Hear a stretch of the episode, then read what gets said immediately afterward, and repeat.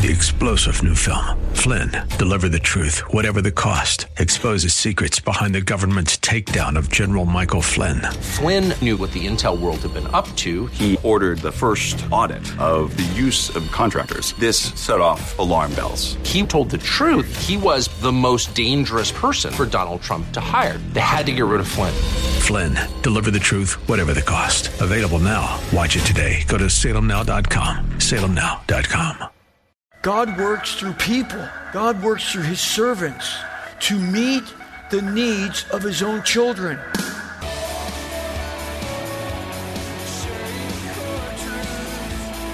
Welcome to Core Truth Radio, a radio ministry of Core Church Los Angeles with pastor and Bible teacher Steve Wilburn. Pastor Steve will be teaching the Word of God with truth from the Bible. For more information, go to corechurchla.org. That's corechurchla.org.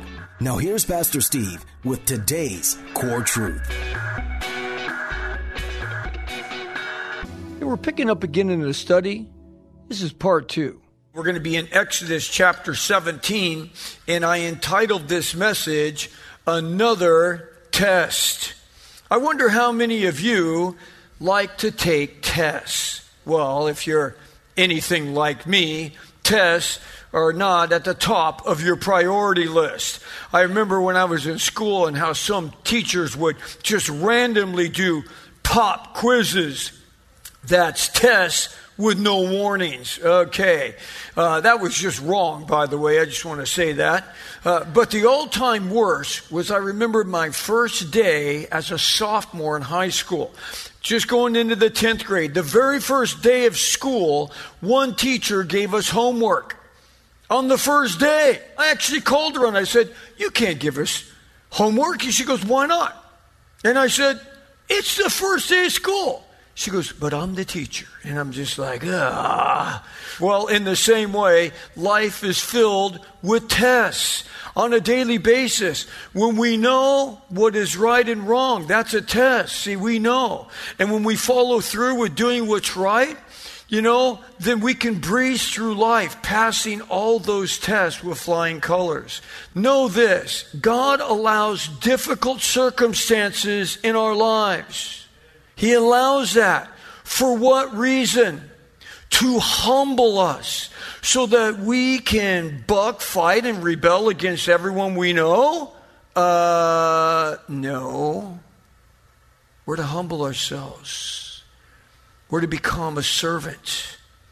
Things might not change, but yet our attitude can change, and that's what God's looking for. I love that verse in 1 Peter 5 6 says, Therefore, humble yourselves under the mighty hand of God, that may he may exalt you in proper time, casting your, all your anxiety upon him because he cares for you. Oh Lord, just take this load. It's too heavy for me. I don't want to carry this anymore. It's like, all right, give me the load. You know, this is the crazy thing about circumstances. Sometimes God changes the circumstances, then our heart changes. Other times the circumstances don't change and just our heart changes. That's what God wants. It's the outlook, it's how you deal with that. It's like, well, it's going to be like this this side of heaven, but I'm going to still glorify you. Isn't that what Job said? The Lord is given, the Lord is taken away, but blessed be the name of the Lord. One of the most faithful guys in all of Scripture said that. Well, Moses has had his fill with all their complaining in verse 4. So he cries out to the Lord, What shall I do with these people? The, your people, God, they are ungrateful. Your people are thankless, and they're ready to stone me. Wow. I wonder if that could be said about any of us. You're ungrateful. You're, you're thankless. Which brings up our point. The faithless complain. Verse 5.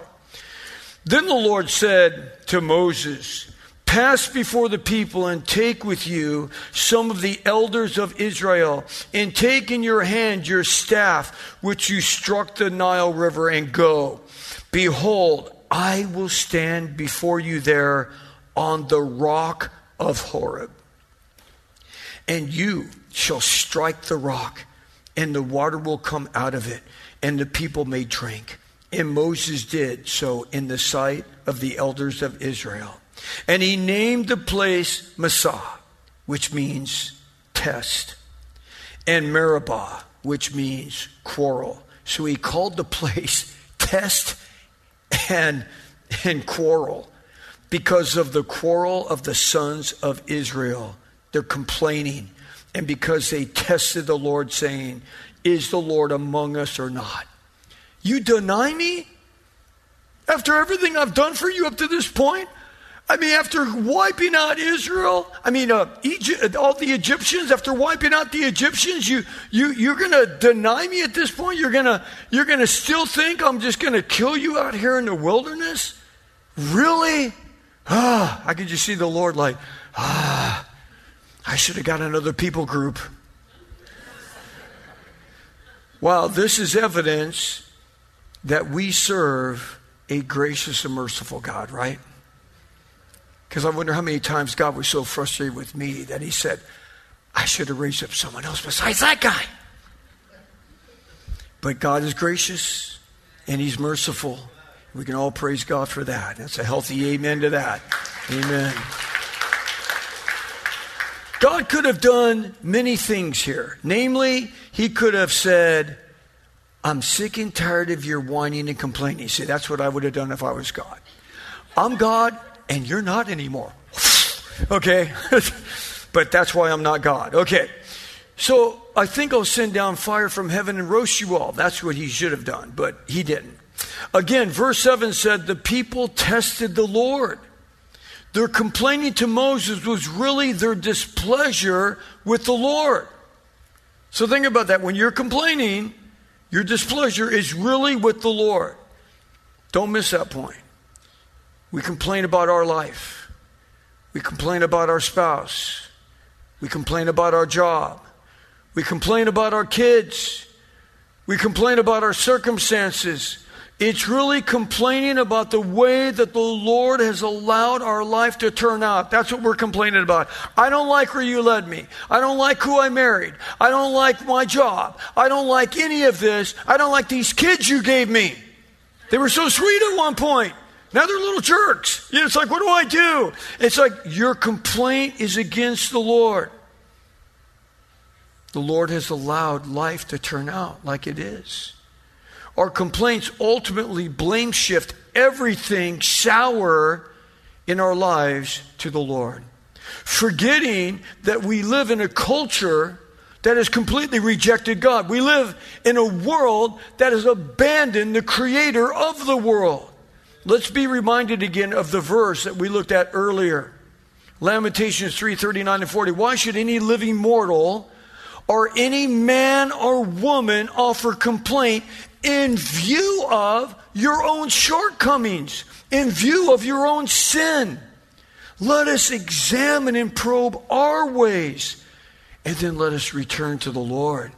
And when we return to the Lord in a humble manner, that's when He brings times of refreshing to our soul. But because of God's great mercy and love, He continued to love these people as He continues to love you and me. But let's not miss the cool point here. God could have brought water to them in many ways. He could have just opened up the windows of heaven. There could have been a massive rainstorm on them right there. Or he could have caused a flash flood to come out of nowhere. But instead, he did something to encourage each and every one of us here today. Do you see it there? He used Moses to hit the rock. Now, some might say, well, what's the big deal there? Well, the big deal is this God always works through people. God could do a better job himself, right? I mean, God could do a way better job. Like, who would you rather have speaking up here today? Me or Jesus? Okay, it's like Jesus could give a way better message, okay, than I could ever give. But he chooses to use us. He chooses that. You know, he could do a flawless job. But just think everything would always be perfect if he did. But no, he desires again to use us. God works through people. God works through his servants to meet the needs of his own children. For those of us that desire to be used of God, we can be used of God.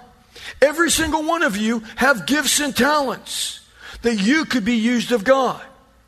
We can be used, and here is a perfect example of it. Think about it. Every act of Christian ministry that takes place, it's done by two agents God and man.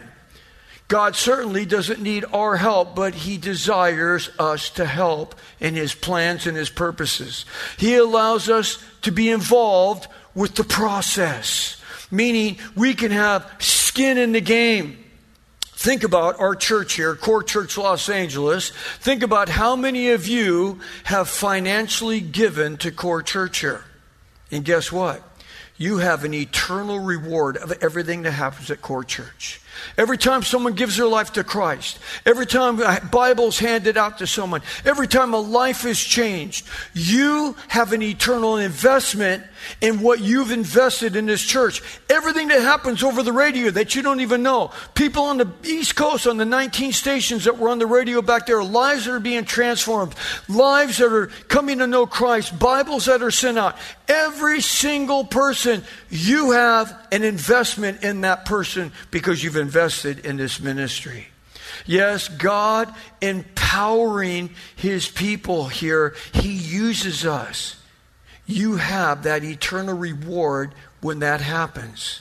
Yes, God empowering people like you and me is crazy, but it's true. I'm sure that Moses walked up to that rock with a heavy heart. How will I make water come out of this rock like a river? He had no idea. He was just being obedient. Just like when God tells you to go walk up and talk to this person, what am I going to say? How's this going to work? You have a heavy heart. Like, I don't even know. I start a conversation with someone at my work, invite them. Oh my goodness, what do I do? Well, don't you think Moses had a heavy heart? Yeah. God tells Moses, go up to that rock. I'm going to have you hit it and water's going to come out of it. Really? Okay, boss. But God gave us, in the midst of this rebellion, a wonderful picture here of the future. God used this very scenario to give us a stark picture of what was going to happen in the future. For all of you Bible students out there, it's like 1 Corinthians 10:4, the apostle Paul, who was a Pharisee who was trained by Gamaliel, who had such a wise understanding of the Old Testament scriptures, he brings this very scenario into 1 Corinthians 10:4, and he says the rock was Christ. That here in Exodus 17 is a picture of what was going to be in the future, and the rock was Christ. Moses represents what? The law. So Christ is the rock. Moses represents the law, and the rod represents the divine presence and power of God. God says, Take the rod up to the rock, and you're going to strike the rock. The law of Moses, holding in the presence of God and the power of God, strikes the rock and water comes out. The rock had to be struck to release the water.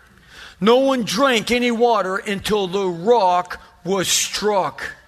Isaiah 53 talks about the Messiah, the Savior, Jesus Christ.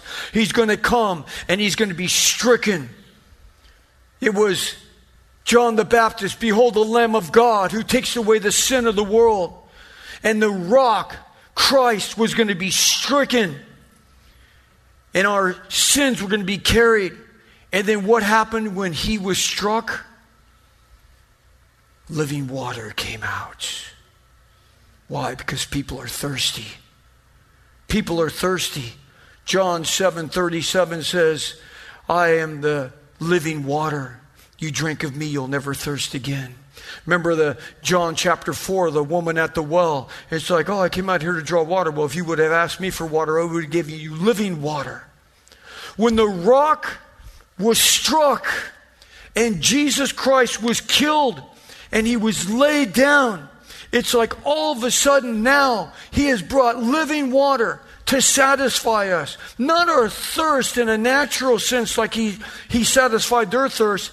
He's going to satisfy our soul. The things that we seek after in life peace in our heart, peace in our life. The rock was stricken. And it was like, and then, remember what Jesus said when he said, Who do the people say that I am? In Matthew 16, 18. Well, some say that you're one of the, uh, uh, you know, prophets, you know, Jeremiah, Elijah, you know, what? If someone say you're that, but who do you say that I am? And Peter said, You're, you're the Christ. You're the Messiah. You're the Son of the living God. There they were at Caesarea Philippi, and there's all this worship of all these idols and gods and what have you. And a giant hole there that they thought was the passageway that goes right down to the pit of hell. And Jesus said, Peter, no man showed you that, but my God showed you. Because you are Peter. Greek word. You are Petros. You are a small stone. But upon this rock, he said, upon himself, he uses the word Petra, upon this massive stone, not upon this rock that people are worshiping here at Caesarea Philippi, not upon you, Peter, because you're Petros, you're just a little stone, but upon this rock, me, I will bring life. And this is how people will get to heaven upon this rock. This is the way to life. Yes, this was a picture that was going to happen in the future where the rock of Christ would be struck. He would be killed for the sin of humanity. But when that happened, we can come to Christ and the living water can flow into our lives. Well, Moses couldn't make that happen ever on himself. Moses was helpless. He was surrounded by complaining people. He could have, you know, he couldn't draw one ounce of water out of that rock, but rather all Moses had to do was just believe and obey. And when he did, the miraculous happened. Yes, Moses hit the rock in obedience, and a river of water flowed out. Yes, Christ died for us, and now there's living water for whoever is looking to be satisfied in life. Whoever's looking for what is there a more a, a deeper meaning in this life? Is there something more than what I'm seeing? Yes, there is. You can know God. You can be forgiven. You can go to heaven. I wonder what kind of a river of living water could flow out of us if the Holy Spirit of God was let loose in us. Does God need you? No. Does He need me? No. But He chooses to use us. He chooses to use us. That's His desire. Is that we would be part of what He desires to accomplish, not only in Los Angeles, but around the world. And just in case we didn't clearly see that point here, we have another picture of it again as God brings his people face to face with an enemy, which brings up our final point here the faithless prevail. Let's read here in verse 8. Then Amalek came and fought against Israel at Rephidim. And so Moses said to Joshua, Choose men for us to go out and fight against Amalek. Tomorrow I will station myself on top of the hill with the staff of God in my hand. Remember, the staff is the presence of God, it's the power of God.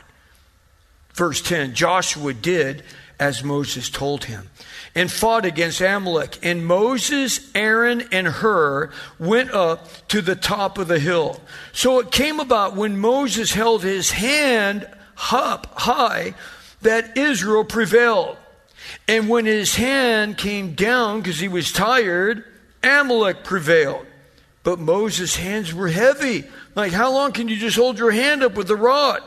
Then they took a stone, they put it under him, and he sat on it. And Aaron and Hur supported his hands, one on one side and one on the other. Thus his hands were steady until the sun set. So Joshua overwhelmed Amalek and his people with the edge of the sword.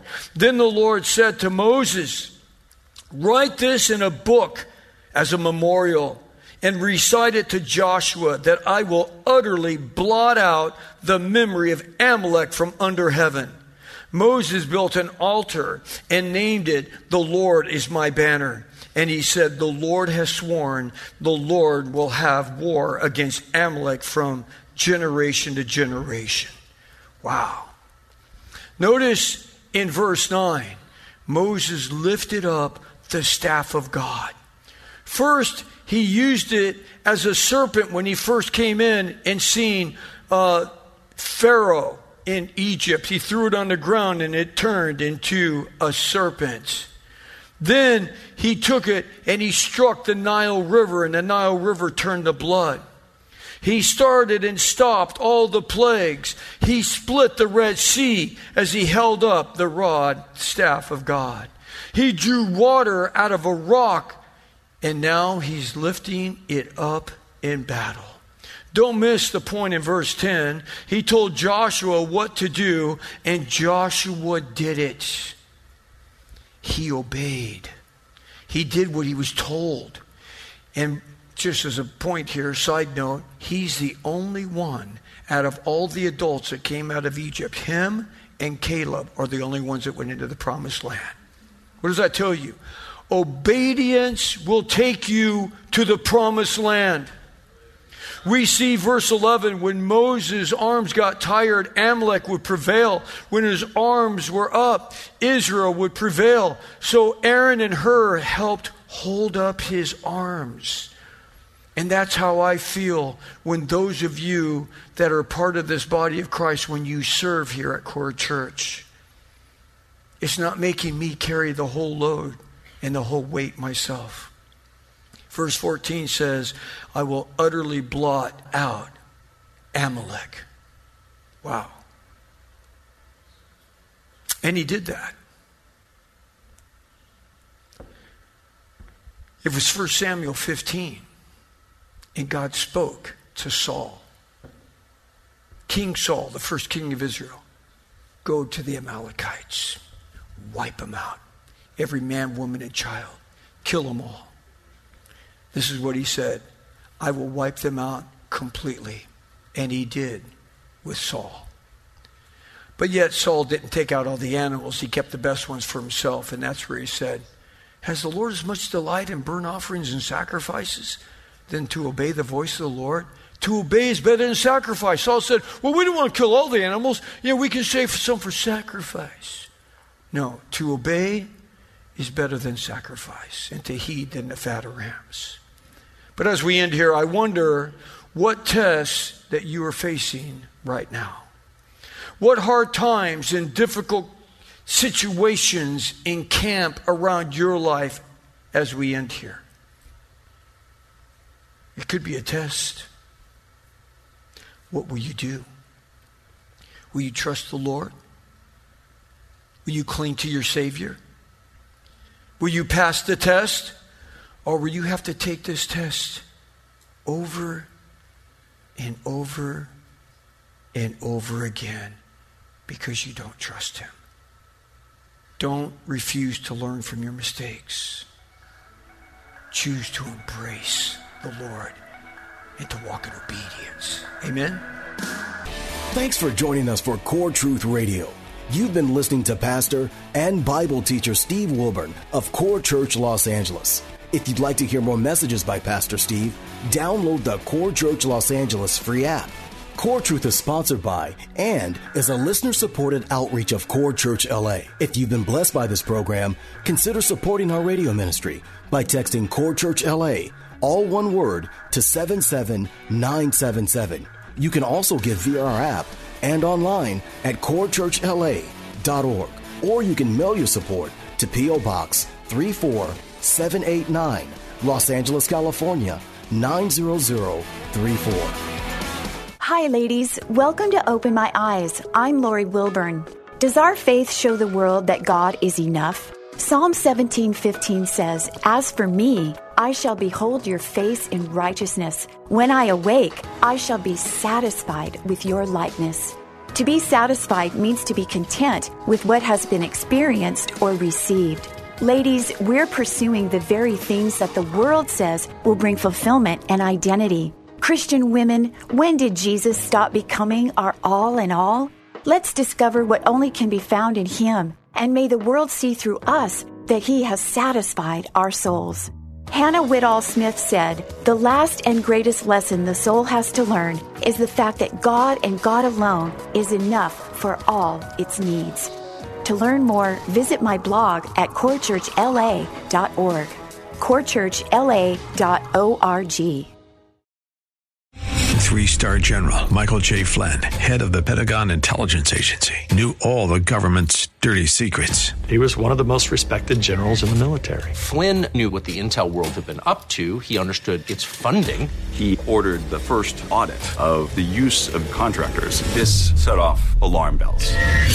The explosive new documentary, Flynn, Deliver the Truth, Whatever the Cost, uncovers the facts behind this scandal. Flynn told the truth. He was the most dangerous person for Donald Trump to hire. I find out the worst enemy that I'm going to face in my life is right here in America. They took my assessment and they wanted me to change it. And I was like, I'm not changing it. They had to get rid of Flynn. With in depth interviews, archival footage, and never before seen personal records of the man behind the headlines. I just felt like I was drowning. Flynn, deliver the truth, whatever the cost. Available now. Watch it today. Go to salemnow.com. Salemnow.com.